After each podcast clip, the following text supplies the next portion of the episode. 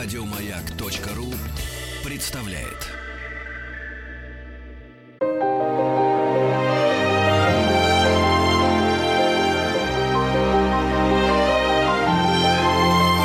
Собрание слов с Александром Карловым. Здравствуйте, дорогие друзья! Вы слушаете радио «Маяк». В эфире «Собрание слов». В студии с вами Александр Карлов. И сегодня в гостях у меня человек, которого на самом деле как только не называли. Называли его и мэтром, и маэстро, и зубром, и даже монстром электронной музыки. В гостях у меня Мартин Ландерс. Мартин, здравствуй. Здравствуйте. Мартин, э, в Википедии написано, что Мартин Ландерс, он же Сергей Тутов. Давай для наших слушателей определимся. Ну, не будем, во-первых, скрывать, что мы с тобой знакомы довольно давно. Я тебя знаю как Сергея, и помню, что ты в эфир выходил еще под именем э, Сергея Тутова. Что здесь вот верно, а что неверно? Что имя, а что псевдоним? Ты на самом деле Сергей или Мартин? Ну, я и Сергей, и с 1995 года Мартин. Собственно, никакой тайны военной здесь нет. Этот вопрос задают мне очень часто и во, во многих интервью, и просто люди задают. Вот. Я даже где-то, по-моему, на своем сайте написал об этом всю историю, как это было, без прикрас без всяких фантазий, хотя можно было бы сфантазировать на эту тему, безусловно, как-то красиво, но в действительности все было очень просто. Э, я работаю на радио с 1990 года, и э, на третьей кнопке, которые в трехпрограммных приемниках, которые стояли на кухне, э, включая от Калининграда до Дальнего Востока. Подожди, раз там не маяк был? Нет, время? нет, нет. Это была всесоюзная радиостанция для детей и юношества «Смена». Ага. Вот. И вся страна, поскольку там получали 15 тысяч, 20 тысяч писем, только писем получали со всего Советского Союза. Была программа «Мандариновая волна». Вот. И вся страна, начиная с того, с того момента, с того периода, знала меня как Сергей Тутов. Так. Наступает 1995 год. Э, Радио «Рокс». Радио-то можно называть? Конечно, тем более, что его уже и нет. Уже нет, давно, да. да. Где мы с тобой встретились. Кстати. Совершенно верно. Вот, Радио Рокс и небезызвестный тебе генеральный директор Радио Рокс. А вот этого называть не будем. Да, вот он два или три месяца меня просто, ну, терроризирует, говорит, слышишь, у тебя в эфире э, скандинаво-прибалтийско-финский акцент шведский. Угу. Давай что-то сделаем с твоим именем.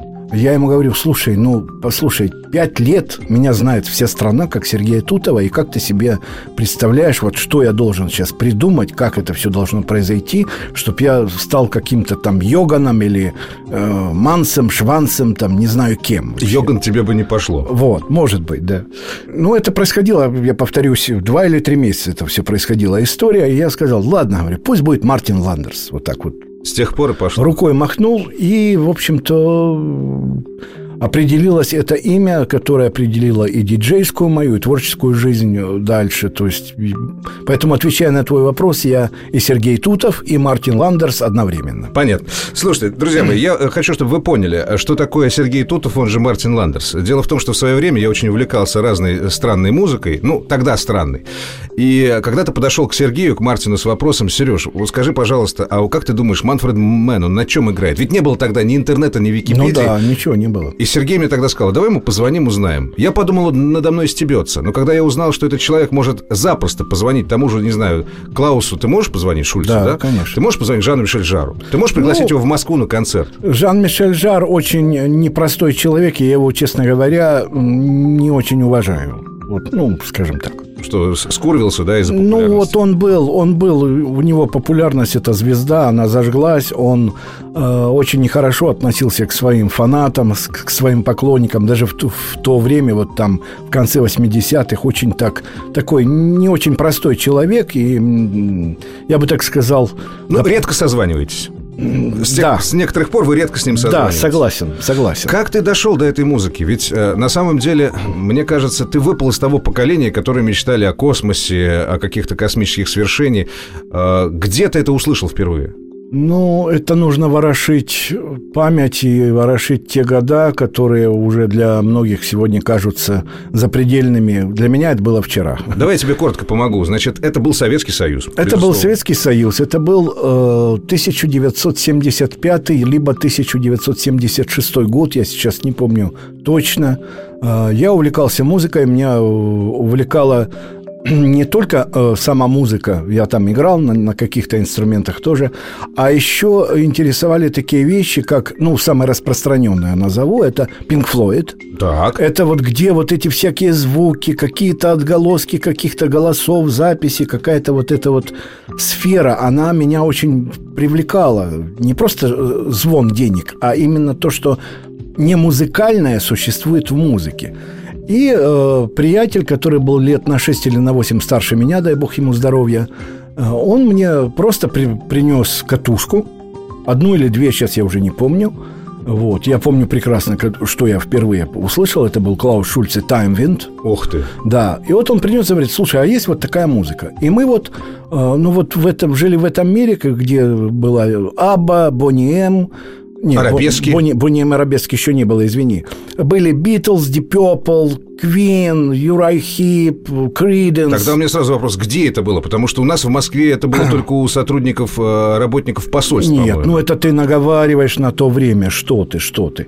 Я жил в маленьком городке Донецкой области. У нас э, в Донецке был интернациональный состав студентов, которые на заказ привозили... То есть Pink Floyd вышел в 77 года, он у меня уже. Я его купил. В том же 77-м? Да, просто через месяц, как он только вышел. Ничего себе. Вот эти все арабы, вот это все, все эти люди из соцстран, они привозили все это было что-то. И японские магнитофоны, и часы, все это было. То есть здесь мы в Москве сидели, нищенствовали за железным занавесом, да, а у вас под Донецком все было. Не наговаривай, не наговаривай. Вот, и он мне вот... И это был э, эффект взорвавшейся бомбы. Как я говорил в одном интервью, я это запомнил, кстати. Я говорю, сначала я эту музыку... Она была... Эта музыка не похожа ни на что. Вот просто ни на что, потому что, а, включая телевизор советский, это где было два телеканала, и обручальное кольцо непростое украшение. Непростое. Там вот была песня. А ты при этом выходишь из своей юношеской комнаты, где ты только что послушал Яна Гиллана.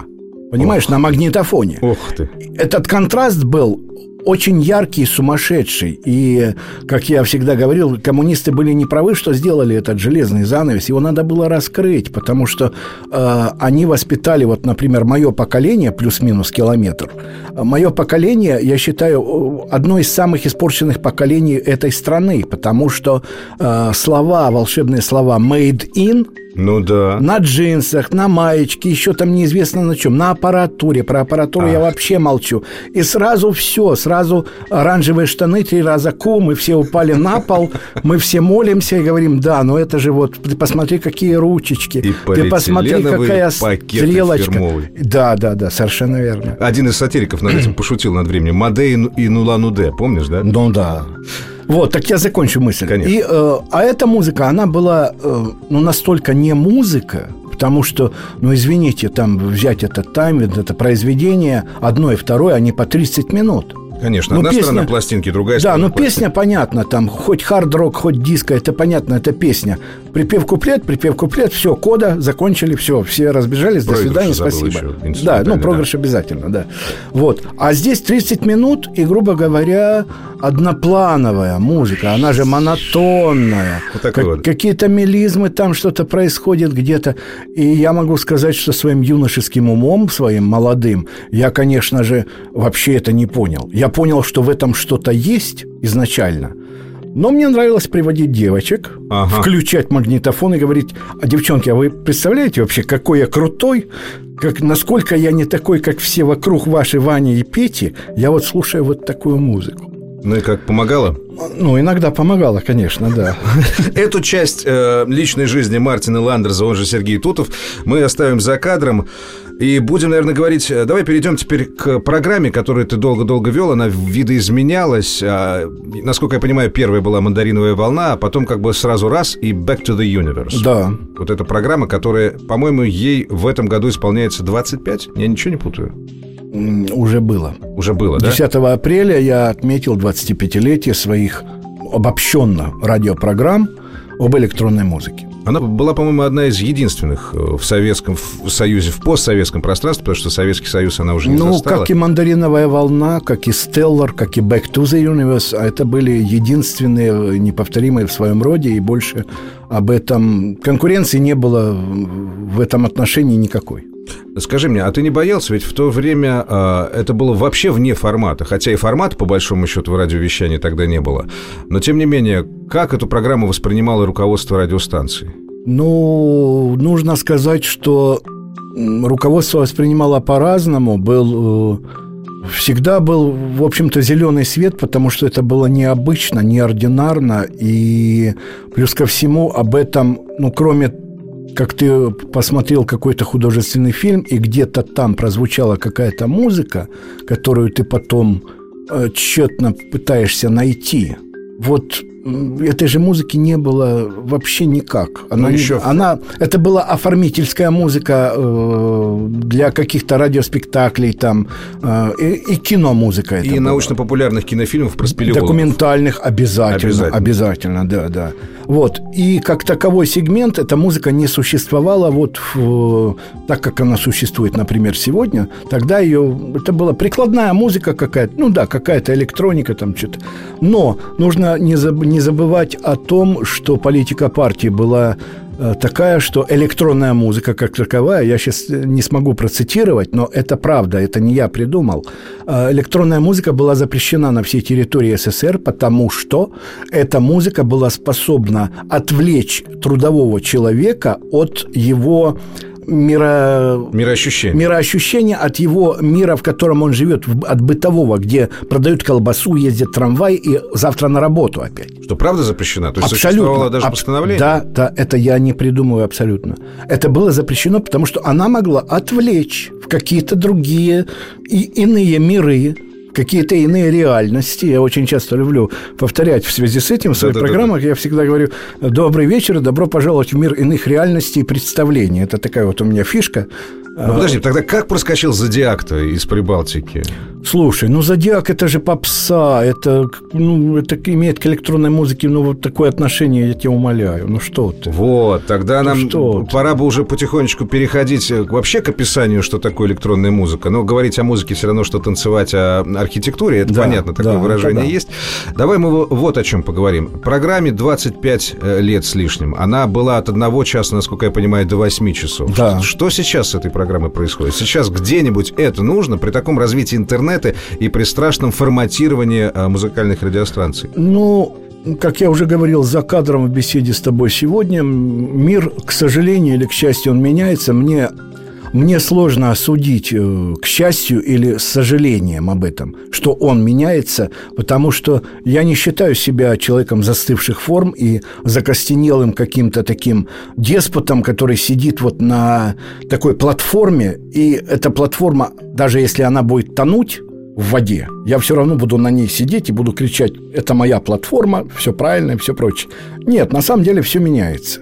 Меняются э, доморощенные музыканты, ранее никому неизвестные, там еще позавчера никому неизвестные. Сегодня его какие-то именитые лейблы уже выпускают его музыку. Я имею в виду отечественных российских людей. Да-да-да. Да. Что, э, в принципе, было недопустимо даже э, задним, э, задней мыслью подумать, что в России, кроме там Эдуарда Николаевича Артемьева, дай бог ему здоровья, там, э, ну, Рыбников, там еще какие-то люди были. Их немало было.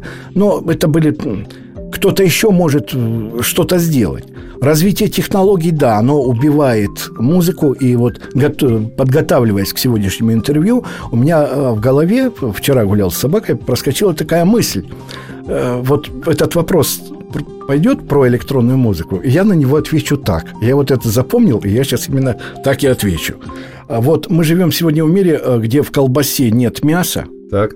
И мы живем в мире, где в электронной музыке нет музыки нет музыки, созданной при помощи настоящих музыкальных электронных инструментов. Что такое настоящие электронно-музыкальные инструменты и как вообще создается и откуда она пошла электронная музыка, мы поговорим с нашим сегодняшним гостем, с Мартином Ландерсом, после небольшой рекламной паузы.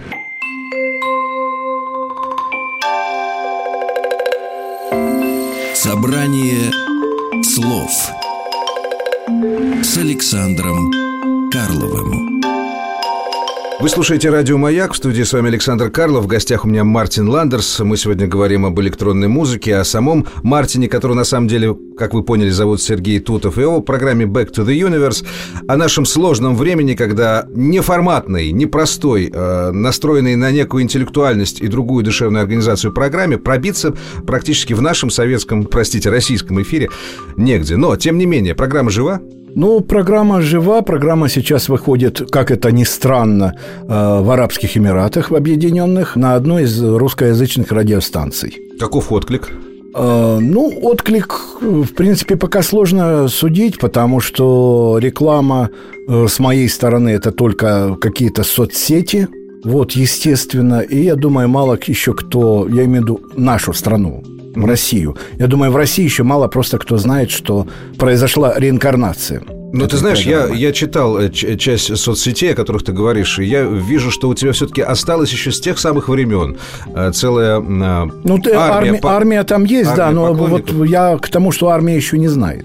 Армия поклонников э, Мартина Ландерса или электронной музыки? Как ты вот это воспринимаешь, кстати? Ну, я бы сказал, все-таки электронной музыки в моей подаче. Я-то проводник, понимаешь? Не, я же не, не паблик-фигура какая-то. Я просто проводник, я просто провожу, я просто селекционирую, выбираю и отдаю это людям, то, что мне нравится. Это моя идеология все 25 лет. Я просто делюсь тем, что есть у меня. Хочу делиться с людьми, и я делюсь. В то время это было вообще недоступно, недосягаемо, потому что я до сих пор получаю вопросы от людей, где же вы в советское время брали эту музыку, которую там, кроме Space, Жан-Мишель Жар и Вангелос, вообще никто ничего, даже в помине не знал. Ну, после нашей с тобой беседы теперь пойму, что под Донецком там где-то был люк, из которого все это легко было достать. Ну, нет, под Донецком было как раз все вот как раз так, как я перечислил. А уже когда я приехал в Москву и начал работать на радио, причем потенциал был, конечно, кошмарный. Я сейчас как вспоминаю, у меня было катушек, наверное, ну, штук 16 катушек с электронной музыкой. И вот с этим я начал программу «Мандариновая 16 волна». 16 катушек – это немного по нашим временам, по нашим это, временам. Это вообще немного, вот. И э, я был в ужасе, но пришел на помощь э, господин Клаус Шульце, великий. Вот, это был, не создай себе кумира, но этот человек был очень много э, времени моим кумиром, самым настоящим, потому что его музыка, она ранние его работы, они, по крайней мере, ну, для меня, они не, не сравнимы ни с чем, и никто их не переиграл, не перебил. Вот. И э, получилось так, что я к нему обратился. Вот. Мы еще были не знакомы совершенно. Вот, это я просто обратился на свой страх и риск. Ты написал ему письмо? Да, я просто написал письмо, причем письмо передавал культурный атташе ФРГ. Ух ты. Вот, это мне по почте было. Вот, я написал, что вот э, я, во-первых, написал... Так я и пон... так зовут меня Сережа, я да, живу да, в ЮССР. Совершенно верно. Я понимал, что я один из многих тысяч его просто поклонников, я не хотел им быть, но я им был, поэтому я ему написал о его музыке, как я ее воспринимаю, и написал, что вот такая проблема у меня, может, вы как-то поспособствуете, потому что мы из Германии знаем только Tangerine Dream и Клаус Шульце. Ну, я знаю, что эта история электронной музыки, она вся происходит практически, популярной электронной музыки из Германии. Вот.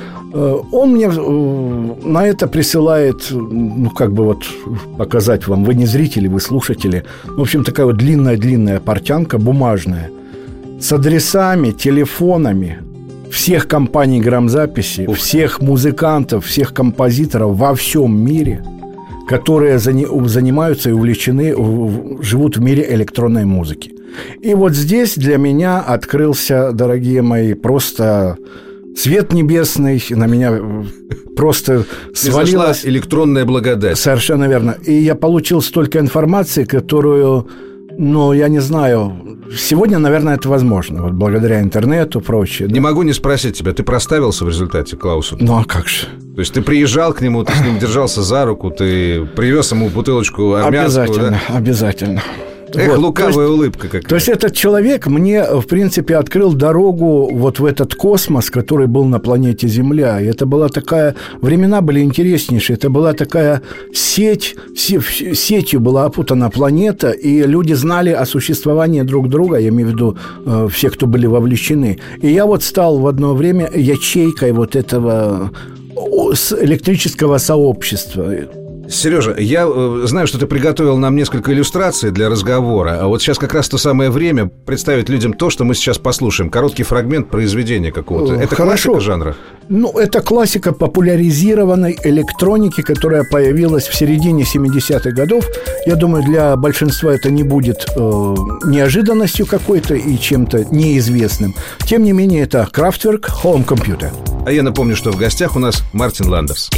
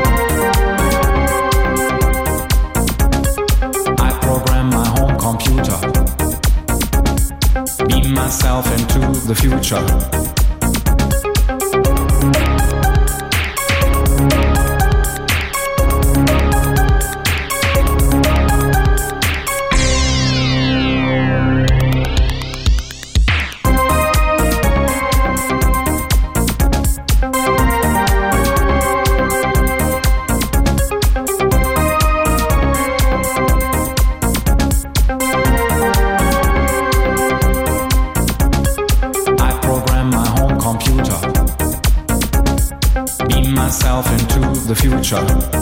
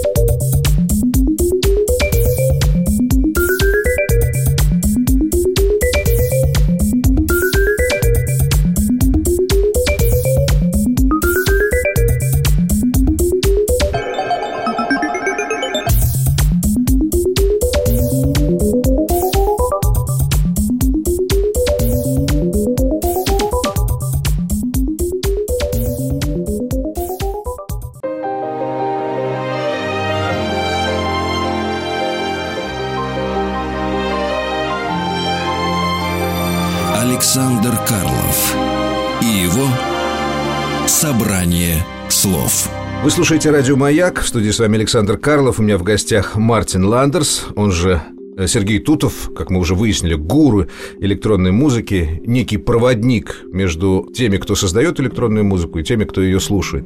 Давай тогда, Сереж, с тобой разберемся, что вообще на самом деле есть электронная музыка. Ну, наверное, давай так, предположим, все, что сыграно на синтезаторе. Не на струнных, не на духовых. Э, это тогда, когда человеческий палец напрямую к звуковоспроизводящему предмету, не... Э... Нет, не, не совсем так, Саш, не совсем так. Если так рассуждать, то 99% сегодняшней популярной музыки тоже надо называть электронной, потому что она вся собрана в компьютере, вся сыграна и на синтезаторах, и прочих э, всяких плагинах, и это нет, нет. То есть вот та электронная музыка, под которой мы пляшем в клубах, это не оно? Ох, ты вопросы задаешь. На это нужно рассказывать, я не знаю, до утра. Нужно сидеть и рассказывать то, о чем ты сейчас спрашиваешь. Э, давайте просто разберемся. Я скажу проще. Я не столь категоричен, потому что стал взрослее, стал менее такой менее кардинально мыслить как-то стал. Более... Он оставил в прошлом юношеский максимализм. Да, да, наверное, да. Поэтому давайте скажем так. Есть электронная музыка в ее классическом понимании, именно электронная музыка. И есть музыка, которая э, создана при помощи электронных средств. И ее почему-то тоже называют электронной. Но в действительности это совсем не так. Вся клубная культура называется сегодня электронной музыкой. Ну, может быть. Но если мы хотим посмотреть в корень э, и в истину, то это глубочайшее заблуждение. Электронная музыка в 1991 1999 году, 26 декабря, для журнала Music Box, для отечественного, на русском языке написал статью под названием «Электронной музыке 120 лет». 120? Да, в 1999 году, 26 декабря. Это же когда она появилась-то? А кто был первым? Мне кажется, что Лев Термин, например, термин Вокс – это вот первый электромузыкальный инструмент. Нет, нет. нет. Просто та электронная музыка, о которой я сейчас могу говорить тоже часами, она для большинства обывателей вообще не существует, и они о ней... Вот если его не ткнуть носом и сказать, слышишь, а ты вот это почитай или вот это послушай, он никогда в жизни нигде с этим не соприкоснется. Никакие СМИ, никакой интернет, ни в какие рассылки, никакие социальные сети ничего тебе не, не дают и не расскажут об академической электронной музыке. Академической? Академическая электронная музыка.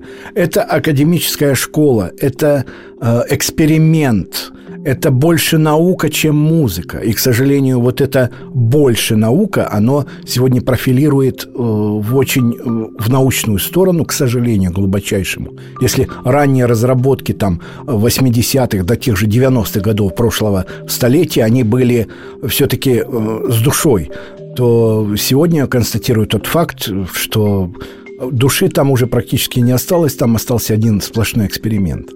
Электронная музыка, она начиналась именно как эксперимент, именно эксперимент со звуком.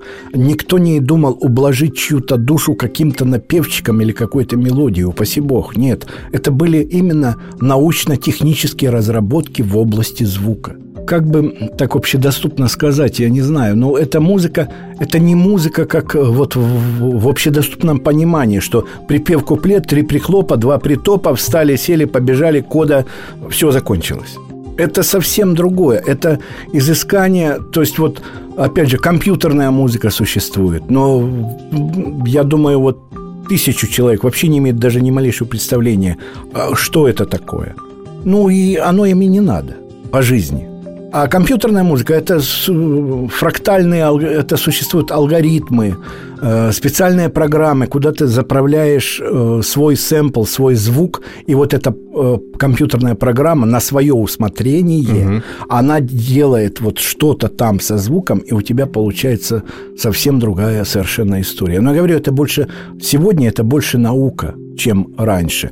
А, ранние разработки, они были ближе все-таки философски, как «а я вот так». Угу. Вот, вот исходя из таких позиций. Причем экспериментаторы в основном. Да, э, причем э, после обычно, обыкновенной консерватории ты должен был еще 4 года учиться, э, чтобы создавать композиции в электроакустической музыке. И электроакустическую музыку, вот сегодня не могу сказать, но вот немножко, немножко по шкале времени назад, э, это профессора институтов только Профессора музыки создавали эти произведения, понимаешь? Это, это все очень серьезно, но вопрос, кому это надо? Вот ну, в чем вопрос. Потому есть что... Люди, которым это надо. Ну, кому нужна классическая музыка, например, да? Тоже маленький сегмент. Но вот электронная музыка – это э, от кому нужна классическая, это вообще ничто. Это иголь, иг, и от иглы ушка. Понятно. А кто же все-таки придумал первый синтезатор? Э, такого понятия, в принципе, не существует, потому что первых сразу было много, раз, и второе, что именно называть э, подразумевается под синтезатором, потому что термин «вокс» – это тоже своеобразный синтезатор. Э, если брать массу различных электромузыкальных инструментов конца XVIII века. XVIII? Да, конца XVIII века. Это были, ну, совершенно... Господи, об этом я говорю, до утра нужно рассказывать. Это в двух словах не скажешь. Потому что, ну, это была очень такая история, ищ, история ищущих таких романтиков и инженеров при этом. Вот. И вся электронная музыка, она вышла, собственно, из научных лабораторий звука. Я повторяю, научных лабораторий звука. Вот вся электронная музыка вышла именно оттуда. Была атональная музыка, музыка конкретных звуков, о которой я вот буквально скоро буду рассказывать в своей радиопрограмме. Весь вопрос в том, что кому это интересно. Вот об чем вопрос. Если рассказывать об истории возникновения, как это все трансформировалось, это нужно писать книгу. Я пишу книгу, но очень мелкими шажками, очень все это Тяжело. Ну, давай откроем тайну. В одной из твоих программ я слышал, что э, что-то первое электромузыкальное устройство придумал некий человек, который занимался, по-моему, проблемами телеграфа, что ли? Или... Ну, Элайша Грей, да. Элайша Грей, Это американец.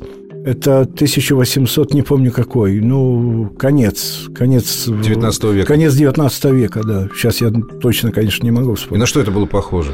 Ну, вообще электронная музыка, вот если мы вот сейчас послушали Крафтверк, да, и вы сейчас включите э, какую-нибудь лаунж-музыку, какую-нибудь спокойную, какую-нибудь модную, там, не знаю, какую-то модную, вы везде будете слышать электронные э, звуки, электронную музыку, которая э, не будет ломать в вашем сознании ничего абсолютно. Она привычная, обычная и прочее. Э, когда же был эксперимент, если взять Булеза, Шафера, это, например, ну вот, э, академически считается 1948 год, год э, начала электронной музыки в мире. Но, опять же, это не Крафтверк. 1948. 1948. Это был первый концерт на Монреаль по-моему, на Монреальской выставке. Это был именно концерт электроакустический. Это были какие-то шаги, какие-то капли воды – какие-то вообще непонятные звуки. То есть это такое вот, ну... Но не записанные сначала, а каким-то образом синтезированные, да? Э, и записанные, и это и магнитофон звучал, там все это вместе. Вот. И это и атональная, электроакустическая. А музыка конкретных звуков, это вообще это там какие-то пружинки, колокольчики, какие-то там скрипы стула, ногами топают. Там вообще это... Ну, это целая вселенная. Я на самом деле этого же не знал. Для меня был... Что там? Ну, Клаус Шульце, Тенджер Tangerine Dream, то есть тот же крафтер, как, как для всех нормальных людей. Но когда я начал сотрудничать с Эдуардом Николаевичем Артемьевым, он мне вот начал, раскрыл вот, вот эту еще сторону академической электроники. Я был в полном шоке, потому что вот до встречи с ним я бы, наверное, и не знаю, когда бы я где узнал. А ведь понимаешь? Эдуард Артемьев, насколько я помню, опять же, из твоих историй, это человек, который добился, чтобы э, Советский Союз закупил какой-то очень крутой в то время синтезатор. Нет? Да, Синтесто, да, да. Но Эдуард, Эдуард Николаевич Артемьев – это вообще папа российской электронной музыки, советской, даже даже не российская, просто папа советской электронной Подожди, музыки. А Мещерин, оркестр электромузыкальных нет, инструментов? Нет, нет. Оркестр, ты вот именно оркестр электромузыкальных инструментов, не синтезаторный же оркестр, понимаешь? То есть это... там были электробаяны, электрогитары. Да, да. Ну, это, ну, это, да, но это немножко другое. Ну, вот смотри, для многих, э, если так вот смотреть по поводу того, что такое электронная музыка, это некие плавные, даже, может быть, не, не изменения в тональности, а изменения в фазе, такие звуки, которые меняются. То есть что-то плавное, что такое, какие-то секвенции, где-то что-то так пим-пим-пум-пум-пум-пум, пим-пим-пум-пум-пум. И вроде там нету слов, там э, э, не о чем подумать, но, насколько я понимаю, это лишь один из стилей. Сколько вообще стилей существует в электронной музыке? Ну, их очень-очень много, и э, Дело в том, что в связи с, с э, взаимопроникновением стилей и жанра, вот, например, на сегодняшний день, если мы берем какое-то произведение, ну, я могу сказать так, вот мы берем произведение и начинаем его анализировать, да. Я сейчас не называю ни автора, никого, ничего, вот просто берем произведение. Так, начало. Начало – это New Age. Вот чистой воды Музыка для домохозяек, по небу плывут облака, ничего нигде не происходит. Вот чистый New Age, такой слащавый, чего mm-hmm. я крайне не люблю. Слащавый. Так, пошла там вторая часть какая-то. Так, уже пош, пошло какое-то смысловое насыщение. Так, но это уже ближе к эмбиенту. Уже вот такой классический эмбиент, там э, середины 90-х, время рассвета, да. Пошла третья часть, уже включаются какие-то секвенсоры. Так, ну это уже похоже на берлинскую электронную школу. А нет, нет, стоп, стоп, это английская электронная школа, это уже не берлинская, потому что слишком все-таки мелодично, у немцев оно по-другому. То есть черт ногу сломит в этих стилях. Совершенно, совершенно верно. Вот ты сам все сказал. Скажи, пожалуйста, Сереж, а если так вот брать эту эпоху электронной музыки, начиная теперь, как мы понимаем, с конца 19 века и по э, начало 21 где был расцвет? Музыка, понятно, что развивается, как и все в нашей жизни, по спирали. Где самые золотые годы электронной музыки? Ну, у меня есть статья, которая называется «Технологии убили звук». Это имеется в виду звуковое звукозаписывающая и звуковоспроизводящая техника, но то же самое я могу сказать и о музыке в целом, и даже не только об электронной. А, какое-то время я думал, что ну, я все-таки такой старый пират, уже поживший человек, и, наверное, все-таки я вот с каким-то трепетом как-то неадекватно воспринимаю свою юность, вот то, что было там в начале 70-х, в середине 70-х. Вот. Но читаю критиков, очень много читаю критиков, мнения по всему миру. Э, об этом отдельно передачу можно делать. Что там люди пишут, это, это караул. Вот. И я скажу, что не только электроника, но и музыка в целом э, свой рассвет имела. Это до появления, грубо говоря, диско-музыки, до появления панка и музыки диска. Вот это был духовный рассвет на всей планете включая и Советский Союз, и Америку, и Германию, просто весь мир. На всей планете это был э, именно духовный расцвет. Не потому, что заканчивалась эпоха детей цветов, хиппи и прочее. Нет, это вот планетарное было такое насыщение, обогащение. И в подтверждение этого я могу вам сказать, как. Включите любой концерт, живое выступление группы, неважно, там Eagles, Pink Floyd, там, Назарет, кого угодно, включите сегодня. Сегодняшний концерт, живое выступление 2009 года, 2015, неважно. Какие они песни поют? Все те же. 1973, 74, 77.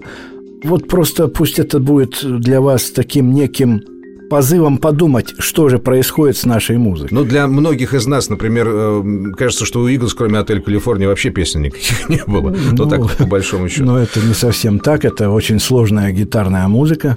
Она кажется такой простой. У Иглс были песни. Вот, и электронная музыка, она вот тогда на своем в стадии начинания, в стадии, э, как она только зарождалась и тут она же трансформировалась из ничего, по большому счету, потому что, если вы послушаете первый альбом группы Tangerine Dream, 69 год, Electronic Meditation, это же просто э, колыхание э, пространства. Это же вообще не музыка, это аморфное, э, это аморфное пространство, атмосфера, которая просто э, смещается влево, вправо, вверх-вниз. Я думаю, что вы записали название группы и название альбома, чтобы послушать на досуге. Мы прервемся на короткую рекламу и после продолжим нашу беседу с Мартином Бландерсом.